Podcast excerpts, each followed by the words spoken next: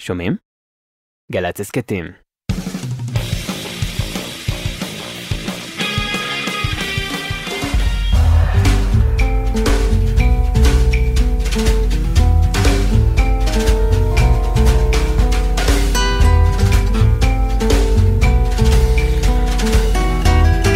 אהלן אהלן, שלום עליכם, ברוכים הבאים אל זה המקום. בתחילת השבוע נפרדנו בצער מהסופר יואל הופמן, שהלך לעולמו כשהוא בן 86 שנה. להופמן היה קול ייחודי ושונה בתוך העולם של הספרות הישראלית. הוא ממש המציא סגנון כתיבה הופמני, מאוד מקורי ואישי, מין ערבוב של פרוזה ושירה, הגות והומור פרוע. הוא היה גם חוקר ומתרגם של תרבות ושירה יפנית, פרופסור הוא בחוג לספרות עברית ובחוג לפילוסופיה שבאוניברסיטת חיפה. הוועדה שהעניקה בשנת 2007 להופמן את פרס קרן ראש הממשלה אה, כהוקרה לפועלו בתחום הספרות, כך אמרה, ביכולתו הלשונית המופלאה הוא יוצר עולמות הזויים המשקפים את מציאות חיינו.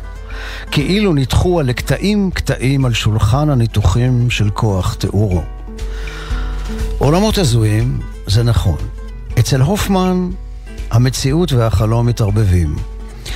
הוא כותב על ההזיה ועל החלום שלו, אבל באופן מאוד פרוזאי. הוא ממריא לחלל מתוך הפרטים הקטנים של חיי היומיום.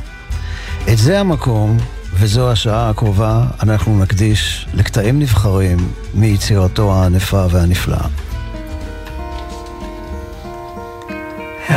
Darkness, my old friend. I've come to talk with you again. Because a vision softly creeping left its seeds while I was sleeping. And the vision that was planted in my brain still remains within the sound of silence.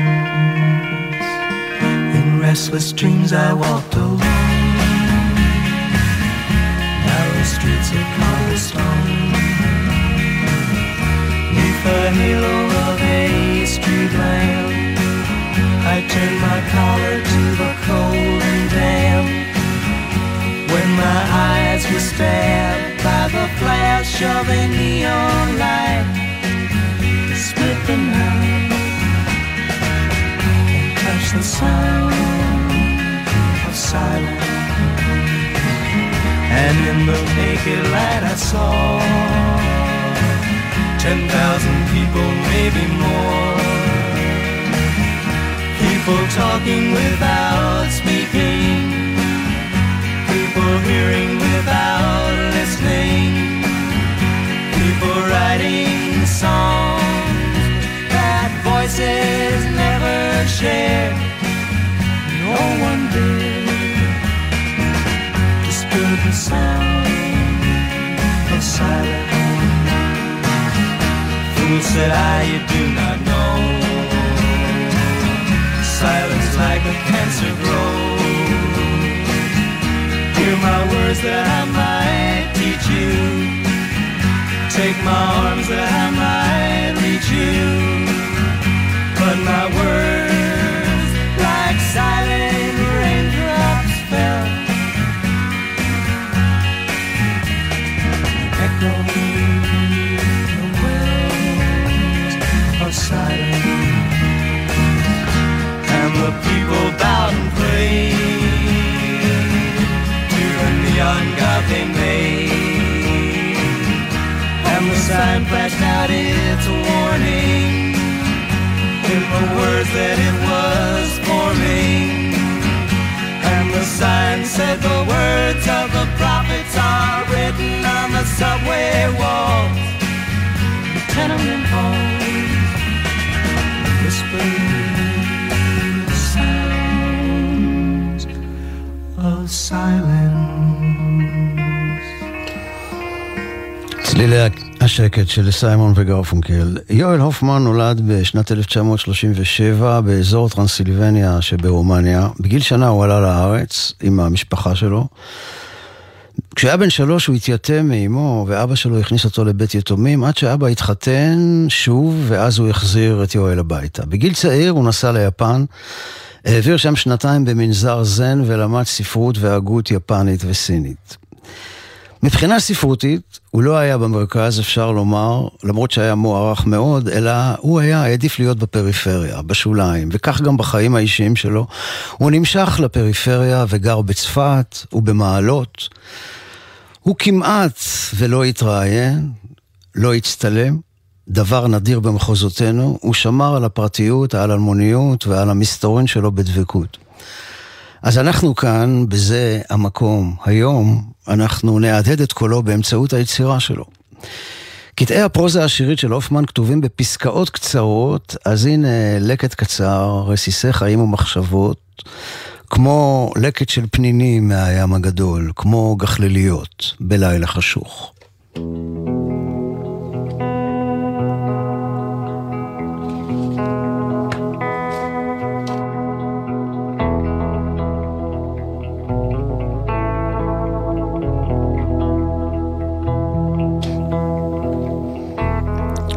אני רוצה לקנות שמש ולאכול אותה. אצא מן החנות והאנשים יאמרו, ראו, הוא מגלגל ברחוב שמש שלמה. כולם יסורו הצידה. האור יהיה נורא. בלילה השמש תזרח בחלל הבטן ותאיר את תל אביב. וצימרמן יאמר, Ich hab gesehen mit meine eigenen Augen, als er hat ihr Aufsticker zu schnitten und aufgefressen. כלומר, ראיתי במו עיניי שהוא חתך אותה לחת... לחתיכות וזלל אותה, אולי עשרים פעמים.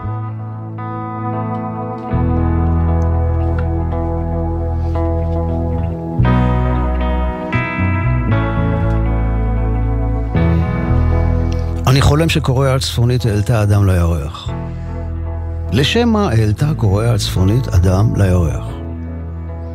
תחילה הוא מדלג כקנגורו בין הסלעים הלבנים, האוויר כולו בתוך החליפה, בין פניו לבין העולם חוצץ לוח מזונית. הוא נחשף לתבשילים צפון קוריאניים. הוא נושא את עיניו אל הירח, אבל השמיים השחורים ריקים. אני נאור וחולם שנית. המלך הנורבגי, הוקון השביעי, מפליג במונית. הוקון השביעי מבקש לטרוק דלת, אבל התנועה הזאת הוולונטרית נהפכת לתנועה מוכנית של כוחות הרוח והתאוצה. רגע אפשר לראות איך הוקון השביעי יוצא אופקית, הדלת בידו מפתח המונית, אבל ברגע שלאחריו, כמו בתחילתה של לידת ראש, הוא חוזר ונשאב.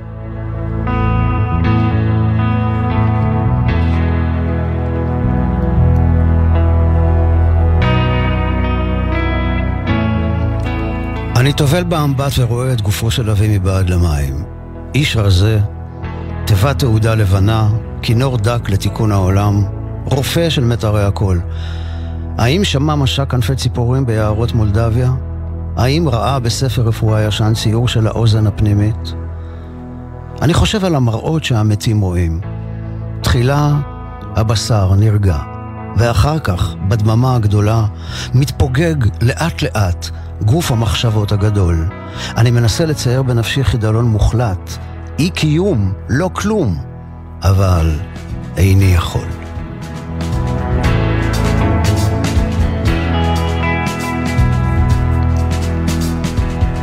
אלה הם קטעים מתוך כריסטוס של דגים, ספרו של יואל הופמן. אני רוצה לדבר באסכטולוגיה, כלומר בתורת העניינים האחרונים. מה יקרה בזמנים שקודמים לביאת המשיח? ראשית, תחיית המתים. חלקי גוף שנתפרדו ישובו זה אל זה, זרוע ימין אל הכתף הימנית וכולי. לכל מלוא העין, כמו בשדה תירס, מתים יזקפו את גופם העליון, הירח יהפוך לדם, כוכבים ייטו ממסילותיהם, אבנים ייתנו קול, או אז, בבת אחת, תשוב אל העולם הדומייה הקדמונית.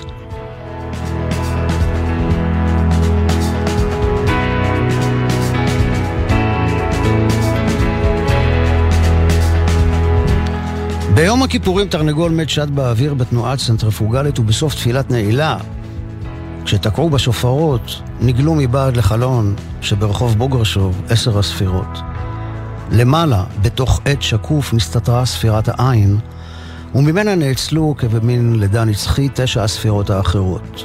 האלוהות שנתפצלה נזדווגה עם עצמה פנים אל פנים ופנים אל גב, ואל מעשה הבריאה הזה בא אדון מושקוביץ, טלית וכל השאר, קדימה ואחורנית בדבקות גמורה.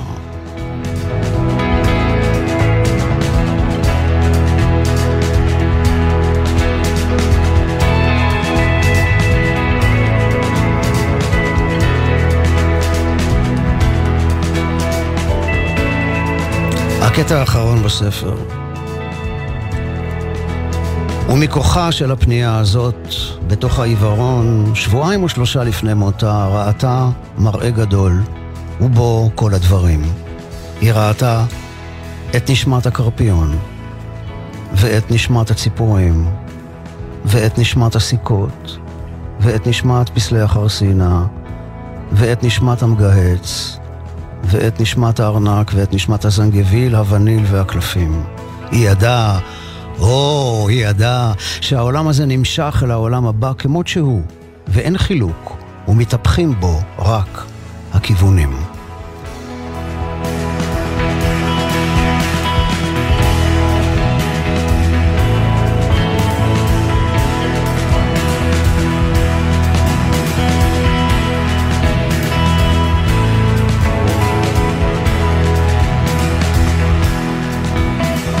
הקטעים האלה מתוך uh, כריסטוס של דגים של יואל הופמן, שלו אנחנו מקדישים את התוכנית הזו.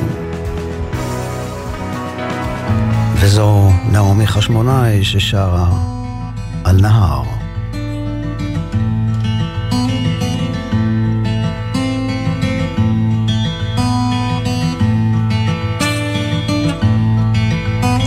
כשאבא חצה את הנהר אותי מאחור. קראתי לו בשקט וביקשתי שיחזור.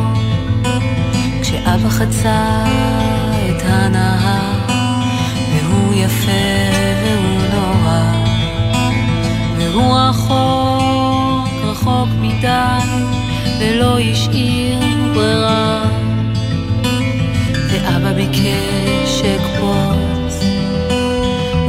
מגובה המגדל אל תוך קר השמיים. ואלב המדבר ואבא ביקש שארוץ ישר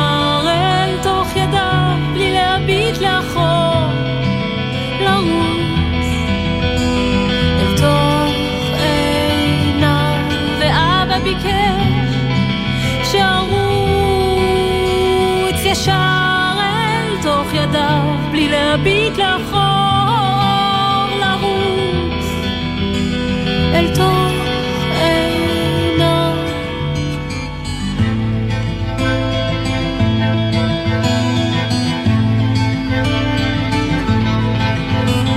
כשאבא חצה את הנהר, צועד בכל כוחותיו, נזכר באם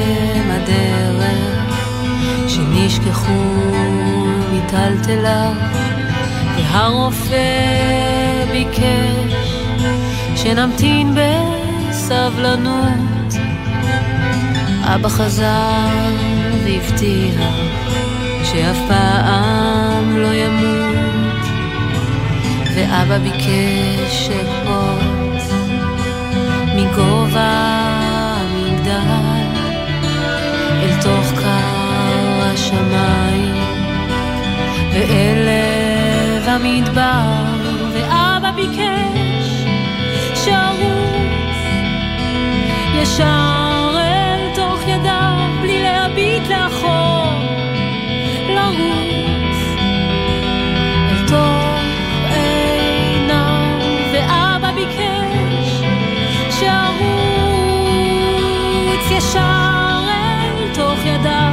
להביט לאחור.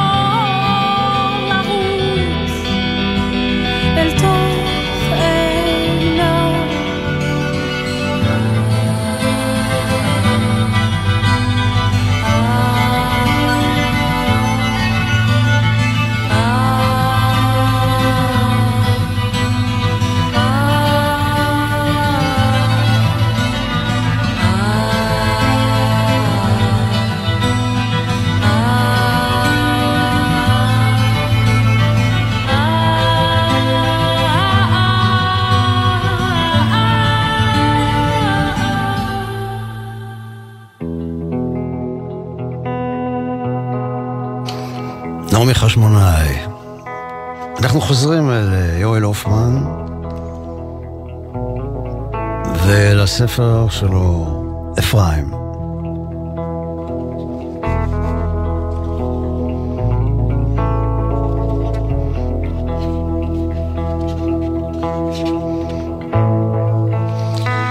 לפעמים הופמן כזה משתעשע איתנו הקוראים, שובר את הדיסטנס הזה שבין סופר שכותב סיפור, יש לו כאן סיפור על אפרים ועל יוספה, ופתאום הוא יכול אה, כביכול לעצור את אה, מהלך הסיפור, להשחיל את עצמו פנימה ולהגיד כזה דבר. אני חייב להתוודות לפני הקורא שאינני מבין את שמי. אלף פרפרים עולים מכף היד, תאמינו לי. והאורות שרואים בלילה למטה במקום שישנם ערים, ולמעלה במרחקים שאדם אינו מכיל בדמיונו, ויש לנו ידיים, לי ולכם, שקופות כמו בתוך מכונות רנטגן, והכל נשרף מפני האלף וההי שהן ראשית האהבה.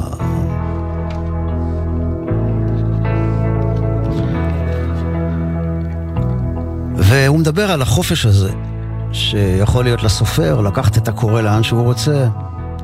הוא אומר, אנחנו יכולים, אני והקוראים, לנסוע לנהריה ולאכול גלידה בקפה פינגווין, אם הוא לא נסגר. הנהגים יחנו את האוטובוסים הגדולים בסמטה צדדית וילכו למסעדה אחרת. לא בכל ספר הקוראים עורכים מסע כזה. גם בנהריה, ינואר והכרזה הגדולה, נהריה מברכת את קוראי ספרו של יואל הופמן, תתנופף ברוח. בדרך חזרה נעבור במרכז הכרמל ונצביע על הרחוב וג'ווד. השמיים ילוו אותנו במסע הזה עד לפתח ביתה של יוספה, ועד אז הסדינים יתייבשו.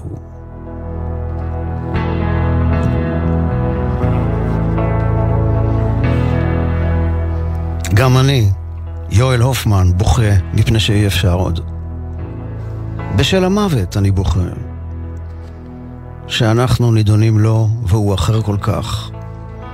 ובינתיים אנחנו אומרים דברים כמו פלסטינה, או קארל אורף, או מה שלומך? מה שלומכם אתם מתחת לנברשת הגדולה של השמיים? מישהו הדליק את הכוכבים וחלף גדול ולבן קופץ עד ללוח הלב. עכשיו שימו לב לעצה שנותן יואל הופמן לקוראי ספרו. קחו את הספר הזה וזרקו אותו לפח האשפה, ועשו לעצמכם כוס תה ותראו את צבעו דרך הזכוכית.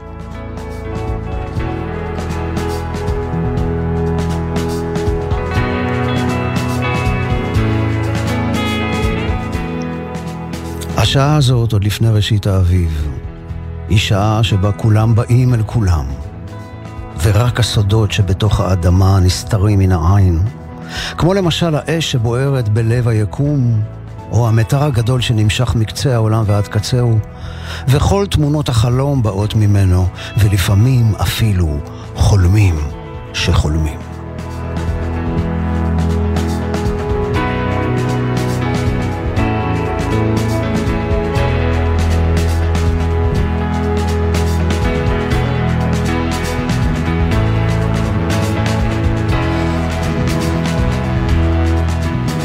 עכשיו מרץ בספר ובעולם ובכל מקום פורחות שקדיות. נשים ששמן גולדה מתמעטות והולכות.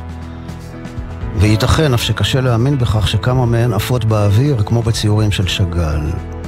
כבר באים ימי שרב, ושרב שעובר בספרים שורף את האותיות הקטנות כמו יוד למשל.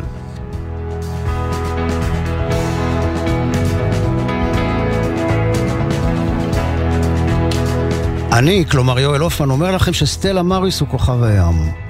כוכב גדול עומד בספר, במקום שהשמש שקעה, והקורא יכול להביט בו. אין הרבה ספרים כאלה שכוכב עולה מתוך הדפים.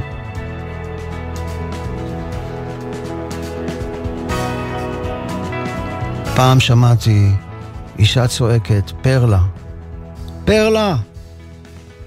האם פרלה ענתה? ומי הייתה פרלה בכלל? ומי הייתה האישה שצעקה?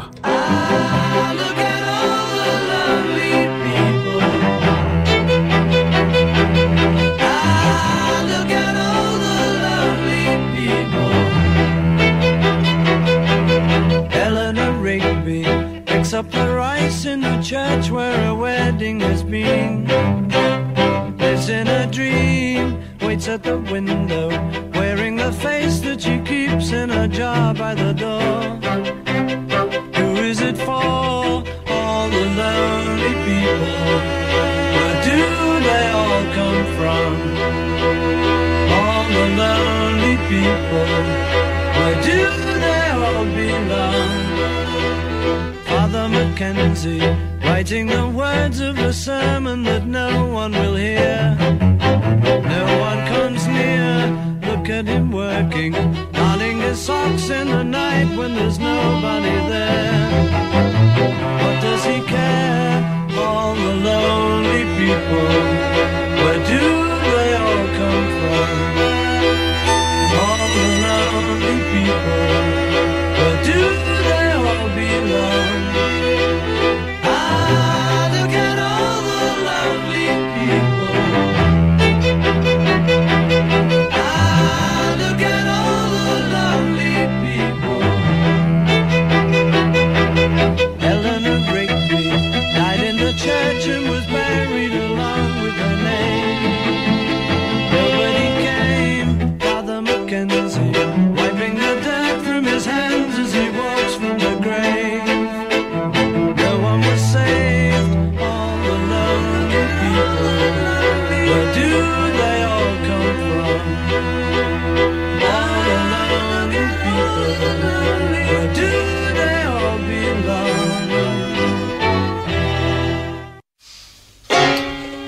מתוך uh, מצבי רוח, uh, יואל הופמן יצא בהוצאת כתר ב-2010.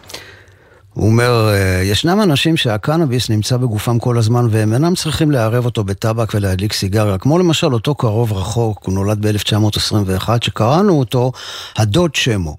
ראשית, הוא קפץ מספינת המעפילים כשהוא חובש מגבעת אל תוך הים, מול חוף קיסריה. שנית, הוא מיד התיידד כעבור יומיים או שלושה עם אלמנה ערבייה שפגש ביפו והלך לגור איתה.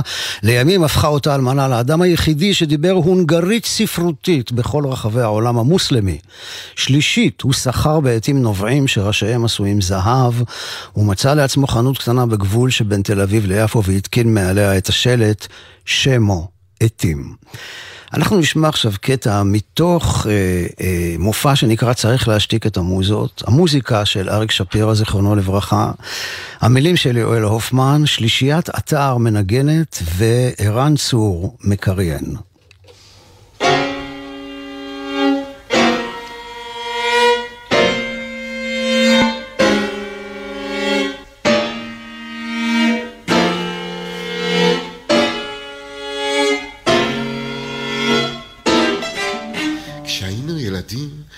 חשבנו על האנשים שבאוסטרליה, איך ראשם הפוך ואיך אינם נופלים.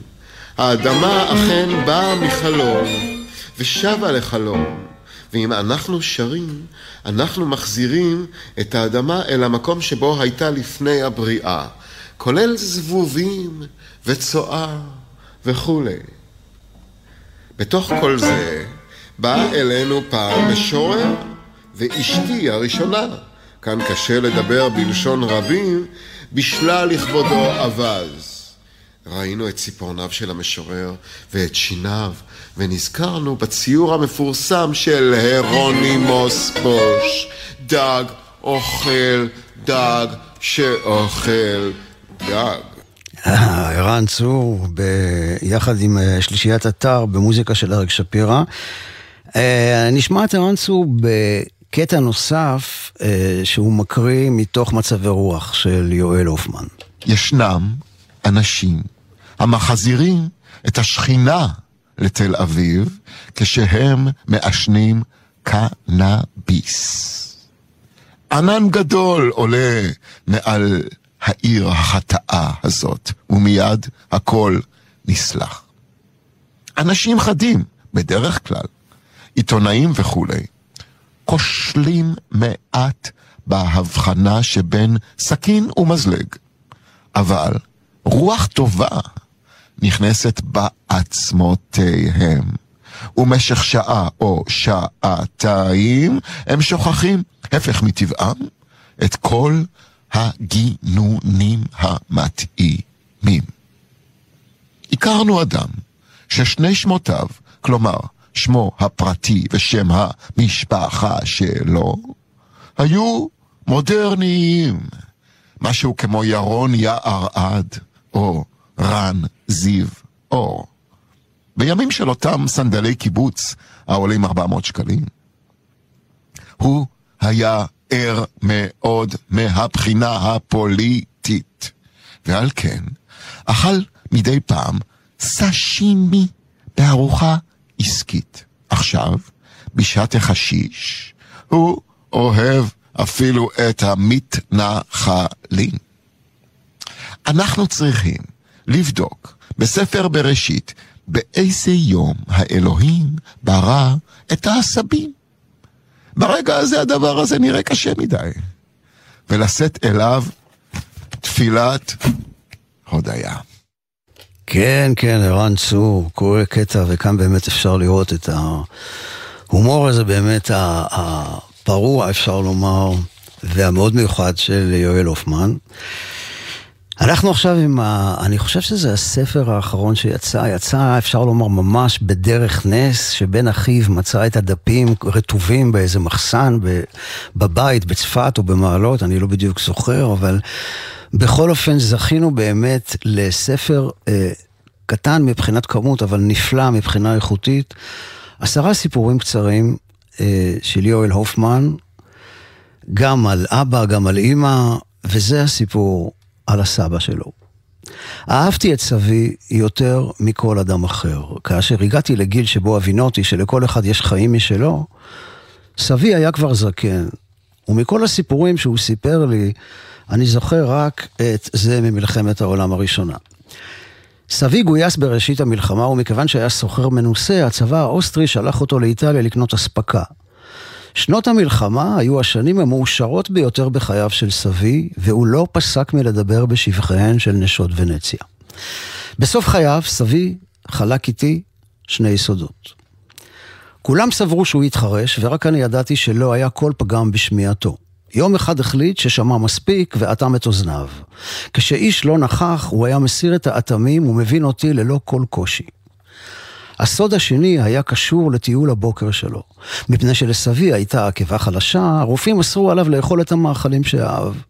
סבי לא כיפף את עצמו לצווי הרופאים. כל בוקר נטל את סל הקניות והשאיר אותו יחד עם רשימת הדברים שסבתי ציוותה עליו לקנות בחנות המכולת. משם מיהר לבית הקפה הקרוב והזמין עוגה עם מעטה קצפת.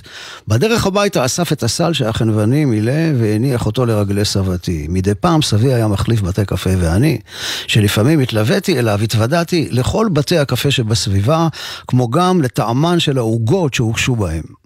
כשסבי נפטר, ומסע הלוויה עזב את הבית. שתי נשים עמדו בראש מורכן בצד הכביש. איש מפני משפחתי לא ידע מי הן, רק אני הכרתי אותן. אלה היו מלצריות בשניים מבתי הקפה שסבי ביקר בטיולי הבוקר שלו.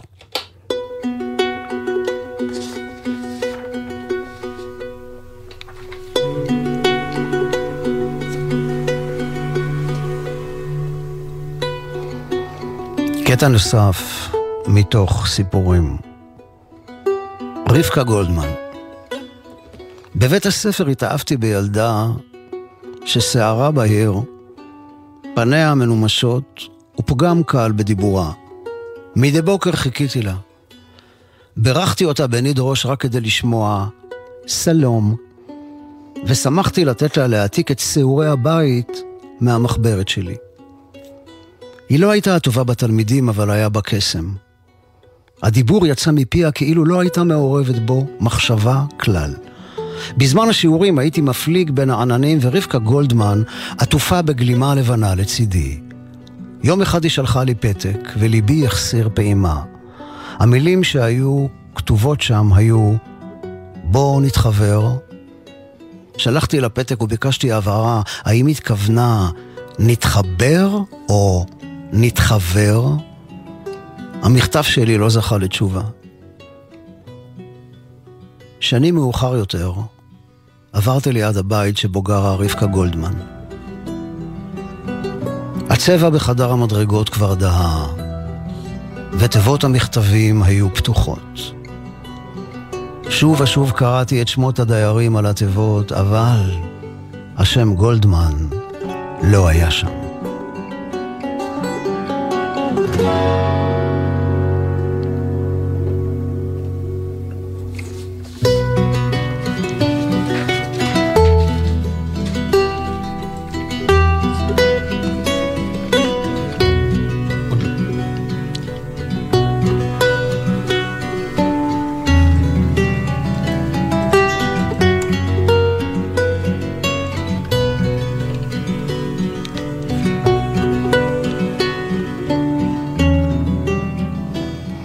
וכך uh, כותב uh, יגאל שוורץ באחרית דבר בסוף הספר, uh, סיפורים על הסיפור הזה.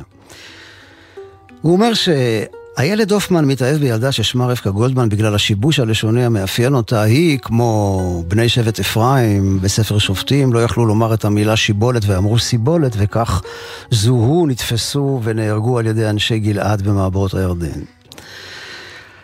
והוא חולם כשהם עפים ביחד בין העננים, יום אחד היא שולחת לו את הפתק, ואז הוא שואל את השאלה האם נתחבר או נתחבר. אומר יגאל שוורץ, זה הסיום הראשון של הסיפור. העונש שמקבל הילד הופמן, גירוש חד וחלק מגן העדן בשל הנוקדנות המילולית מחשבתית הכרתית שלו. הוא בשונה מרבקה גולדמן כותב לפתק שכל כולו דיבור שמעורבת בו מחשבה. טעמו של עונש ההחמצה הזה לא פג עם השנים, מה שמסביר את הסיום השני של הסיפורון. שנים מאוחר יותר עברתי ליד הבית שבו גרה רבקה גולדמן. הצבע בחדר המדרגות כבר דהה ותיבות המכתבים היו פתוחות. שוב ושוב קראתי את שמות הדיירים על התיבות, אבל השם גולדמן כבר לא היה שם. נראה לי, אומר יגאל שוורץ, שאת הקסם האבוד הזה מחפש הופמן כל חייו.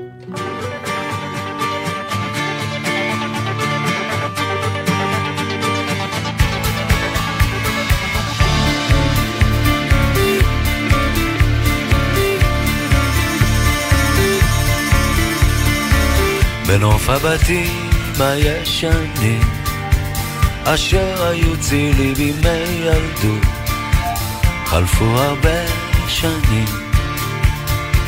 חלפו הרבה שנים. נוף הבתים כבר מתפורר וקירותיו נעלמים. חלפו הרבה שנים. חלפו הרבה שנים בגן העדן של ילדות אשר היה בורח. הייתי חלק מהנוף היום אני אורח. בגן העדן של ילדות אשר היה בורח. הייתי חלק מהנוף היום אני אורח.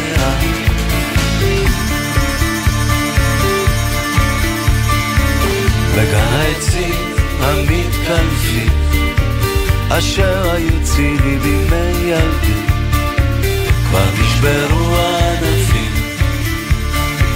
קפצה זקנה פתאום. אני הולך ואת איתי, והם קפצה זקנה פתאום. איזה יום היום, בגן העדן של ילדות, אשר היה בורח. הייתי חלק מהנום, היום אני אורח. בגן העדן של ילדות, אשר היה בורח. הייתי חלק מהנום, היום אני אורח.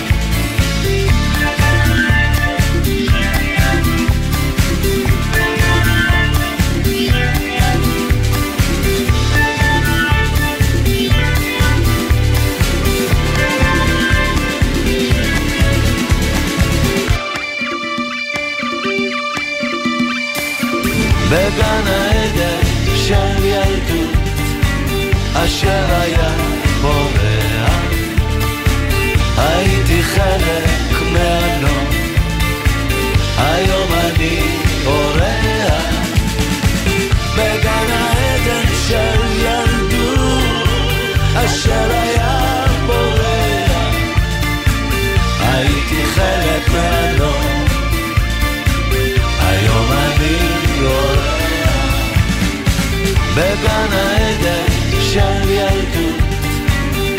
אשר היה בורח.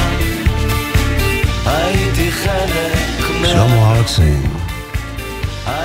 בגן העדן של ילדות. אנחנו עם הכתיבה, אפשר לומר באמת הנפלאה והמיוחדת של אה, יואל הופמן, שנפרדנו ממנו בתחילת השבוע.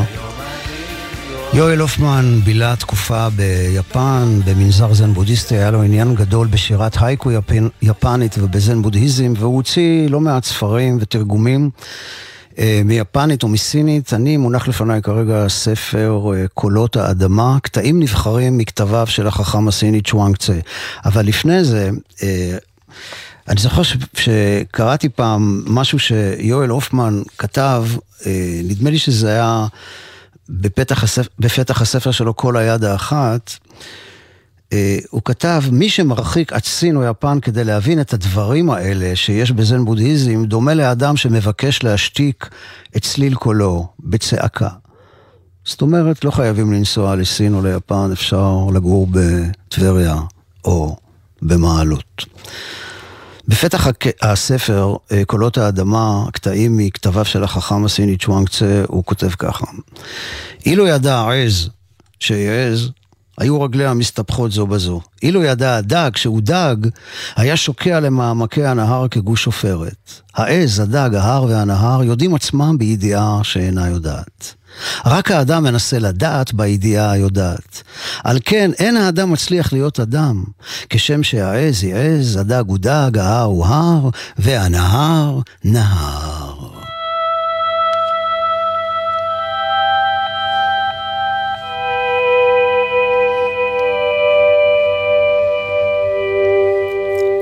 פעם חלם צ'ואנג צה שהוא פרפר המתעופף ברפרוף כנפיים, שמח בעצמו ועושה מה שליבו חפץ.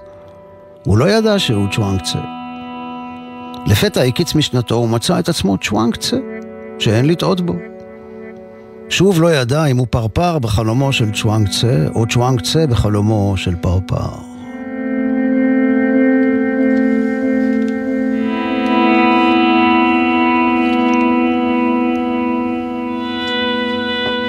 האם השמיים סובבים?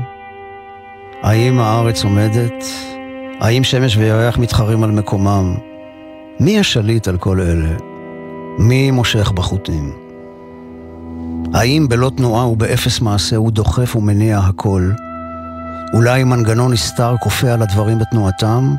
או אולי הם סובבים ונעים מעצמם ואין הם יכולים לעצור? האם ענן הופך לגשם? האם גשם הופך לענן? מי צובר ומי מפזר? מי בלא תנועה ובאפס מעשה מעורר אותה תנועה של תענוגות בשרים? רוח באה מן הצפון, הנה היא נושבת מערבה והנה מזרחה, הנה היא עולה ומשוטטת בגבהים. מי הוא זה הנושם ונושף? מי, ללא תנועה ובאפס מעשה, מכנס ומוציא? אני מעז ושואל, כל זה, מהו?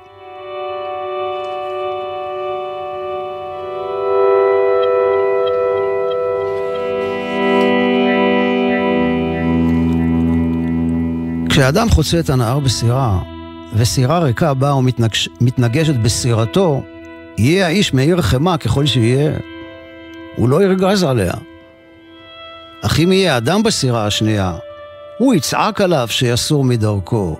אם האיש לא ישמע לצעקה הראשונה, הוא יצעק שנית, אם גם אז לא ישמע לו, הוא יצעק בשלישית, וילווה את דבריו במטר קללות. במקרה הראשון הוא לא רגז כלל, ואילו אתה הוא רוגז, שכן אז עמד בפני הריק, הריק, ואילו אתה הוא עומד בפני המלא.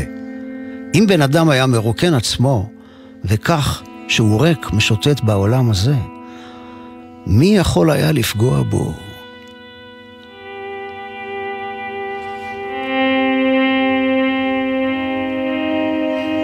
טוב, סבבה, פעם הבאה שמישהו ייכנס בי עם האוטו, אני אחשוב שזה מכונית ריקה שאין בה אף אחד, ואני אשאר רגוע. או שאני אחשוב שאני לא באוטו, ואני בכלל בתוך חלום. אה? מה אתה אומר, יואל הופמן? אז הנה, קטע אחרון מתוך uh, כתביו של החכם הסיני צ'ואנג צה, שתרגם מסינית יואל הופמן. המכמורת קיימת עבור הדג. מי שתפסת את הדג, אתה יכול לשכוח את המכמורת. המלכודת קיימת עבור הארנבת. מי שתפסת את הארנבת, אתה יכול לשכוח את המלכודת. מילים קיימות עבור המשמעות. מי שתפסת את המשמעות, אתה יכול לשכוח את המילים. מי יתנני אדם ששכח את המילים כדי שאוכל להחליף איתו מילה? הנה מגיע אלינו עוד איזה זן בודהיסטי יהודי אחד, והוא בפשטות, הנה זה. הנה זה. מול העיניים שלכם, ממש עכשיו. 2.45. And your seal and rings. Here is your love for all things. Here is your cart, your cardboard and piss. And here is your love for all This. May everyone live, may everyone die.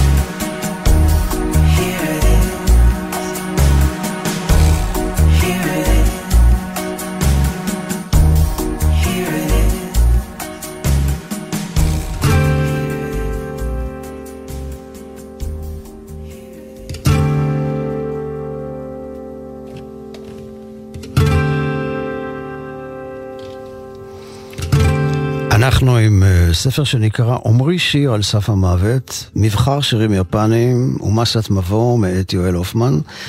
תרגומים של אה, הופמן לשירת הייקו יפנית, שזו שירה קצרצרה מאוד, אה, שעוסקת בפרידה של אותם משוררים מן העולם. מסתבר שיש תרבות שלמה של שירים לפני המוות, שירי מוות של המשוררים היפנים של שירת ההייקו. שיר של אוצו, שמת בשנת 1863, בן 50. הוא יהיה דשן לשורשי העץ, אדונם של פרחי הדובדבן. הופמן כותב כאן שאוצו מת באביב בעונת הפריחה של הדובדבן. למראה פרחי הדובדבן שבגנו הוא מהרהר, כי לא יחלוף זמן רב, והוא, אדונם של הפרחים, יטמן באדמה, ויהיה דשן לשורשי עציו. אוצואין, שמת בשנת 1809, כותב, חבוי בין שורשי הדקל, סליחה, חבוי בין שורשי עשבים, אקשיב לכל הקוקייה.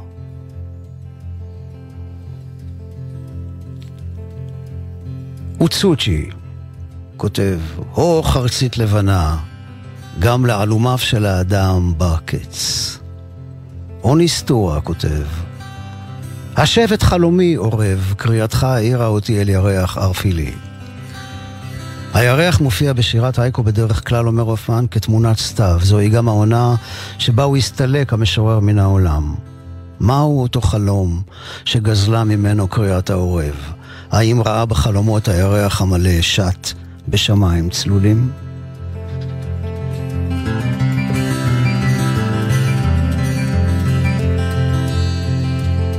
שיר אחרון של אוסי, 66. זה שנת מותו של אוסי, שמת בשנת 1764 בחודש אלול. 66. הפלגה שקטה. רוח בין עלי הלוטוס.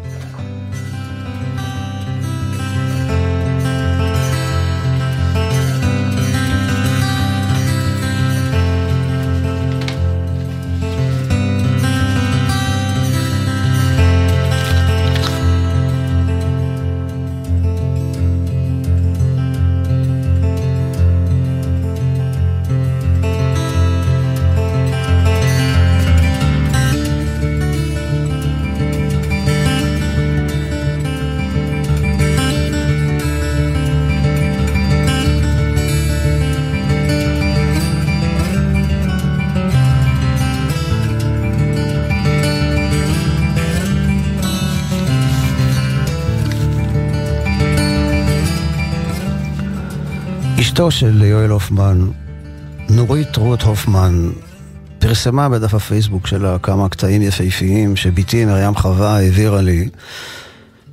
הקטעים הם מאוד אישיים, אבל בגלל שהיא פרסמה את זה בדף שלה, אני מרשה לעצמי להביא אותם לכאן. פעם שבתי לביתנו ועיניי בשמיים. הירח ואולי הירחה ומשני צדדיו כוכבים. הוצאתי את יואל משינה מדיטטיבית ונסענו לאורך שדרות הנשיא לחפש את הירח. הגענו עד לתיבות המכתבים ושאלנו אדם אם ראה את הירח, ומשהשיב בשלילה, המשכנו לחפש עד למבואות תרשיחא. אם תמצאו לי עוד אדם שעיניו בכוכבים, ספרו לי. יואל הפרטי שלנו היה אחד האנשים המצחיקים בעולם. הוזמנו לפני שנים לניו יורק לטקס הענקת פרס מאוד חשוב. העורכת הניו יורקית שלו, ברברה, אמרה והזהירה שיואל צריך לבוא בחליפה, שלא הייתה לו. באותה עת גרנו ביפה נוף בחיפה, ובצהריים אחד אמר, נלך לרחוב הרצל ונקנה חליפה. ליואל הייתה חיבה לבדים סינתטיים מבריקים והוא סימס לי בהתרגשות שאבוא. מצאתי אותו נמתח בגאווה בחליפת פוליאסטר מבריקה ועם השפם נראה כמו רועה זונות. לקחתי אותו לחנות סמוכה ובחרתי בשמלת קשקשים נוצצת וצמודה והוא ויתר. באותו הערב, בניו יורק, ללא חליפה ועניבה, הוזמנו ל Harvard Club שמעולם לא נכנס בו גבר ללא עניבה וחליפה. למותר לציין שהכניסו אותנו. סיפור אחרון לפני ההלוויה. לפני כשמונה שנים, טרם התקדרו השמיים שמעלינו, טסנו ללה על גבול טיבט. יואל עבר אירוע מוחי ראשון ויומיים חיכינו לטיסה לגלהי. לדלהי. כשנחתנו בדלהי, באולם הנוסעים, יואל לא דיבר וגופו נטע באופן שגה נדמה היה לי שצד ימין של גופו בכלל באוויר. שאלתי אותו אם הוא רוצה שנלך לבית החולים בדלהי, ומתוך אילמותו הצליח לאסוף שברי אותיות וידעתי אותו. ירדנו לשמלה, ובאיזה בסטה בשוק מצאנו מרפא אירוודי שנתן אלו אבקות. הדיבור חזר. נדמה לי שעוד לא ידע העולם אדם כזה שערג אל נביאת האותיות וצלילן. כיפת ראשו הייתה, נדמת לי, פעמים כמרחב קוסמי אינסופי. תודה יואל שהאמנת בנו, שנתת את לבך הגדול והאינסופי. אחרי ההלוויה היא כתבה, נורית רות הופמן, תם ונשלם המסע. עטוי בטלית גופו הדק והאצילי על האלונקה הפשוטה. משב רוח שהסיט לשנייה את בד התכריך מעל פניו. הדרך המאובקת אל ההר, אל מקום קבורתו. מסע שקט כשרק איש חברת קדישה חוזר מונוטונית על תפילה בת אלפי שנים. התגדל והתקדש, שמרבה. אהוב.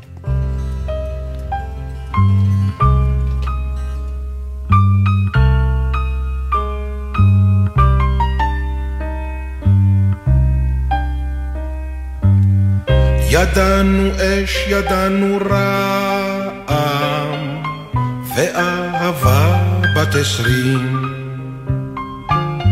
ברחנו זה מזו לא פעם, אבל היינו חוזרים. וחדר זה עודו שומר זיכרון ימים יפים יותר, עקבות סופה אשר ברחה לה. כאן שום דבר אינו דומה לאשר עבר, לאשר חומק, לאשר הולך איתנו הלאה. יפה שלי, את יחידה ומכושפה שלי, מאור השחר עד ליבו, לילי אוהב אותך, אוהב עדיין.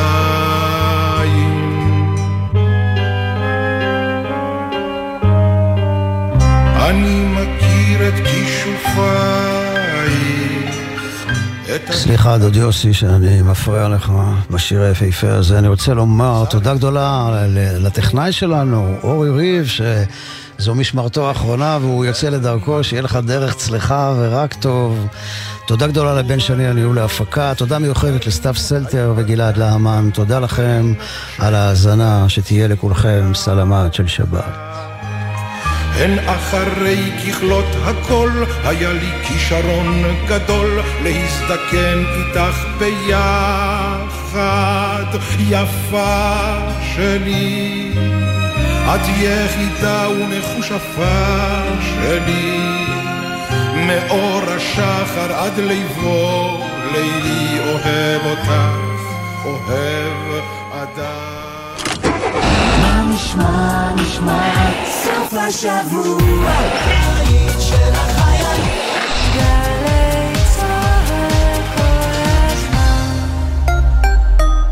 איך הזמן טס? היום את לוקחת אותה לגן, אבל הופ, עוד רגע את חוגגת לבת מצווה ומלווה אותה בלידה. לא תזכרי שהיא פעם הייתה כל כך קטנה. אבל כדי שתגיעי לשם, יש דבר אחד שאסור לך לשכוח לעולם. אותה ברכב. מה עושים? לא מתעסקים בנייד בנהיגה. שמים ארנק או כל חפץ חשוב במושב האחורי. מסגלים הרגלים כמו שיחה לבן הזוג או לבת הזוג בשעת ההגעה ליעד. או מתקינים אמצעי טכנולוגי. אחרי שיוצאים מהרכב מוודאים שלא שכחנו אף אחד. הרלב"ד. שישי בשש. סוף סוף, קצת שקט. אפשר לשמוע ציוץ של ציפור, רשרוש של עיתון, נחירות של שנץ. אבל כדאי לשמוע את שש בשישי. אנשי תרבות, חברה וספורט באים לאולפן גלי צה"ל עם שש תובנות, גילויים חדשים או סיפורים אישיים מהשבוע החולף. והפעם אשכול נבו, שש בשישי, הערב בשש, גלי צה"ל. סוף השבוע מתנגן לי בגלי צה"ל. הלילה ב-10, תמרה ליבר בשישי לטיני. ב-11, איתי יוסף עם שלושה אלבומים משלושה עשורים שונים בחייו של בילי ג'ול. ומחר, ב-7 בבוקר, בו שיר עברי. יורם רותם משוחח עם איה גרנית שווה על אמה, השחקנית זהרירה חריפאי, זיכרונה לברכה. ובשתיים, הדרן, חריס אלכסיו, בקיסריה, מארח את יהודה פוליקר.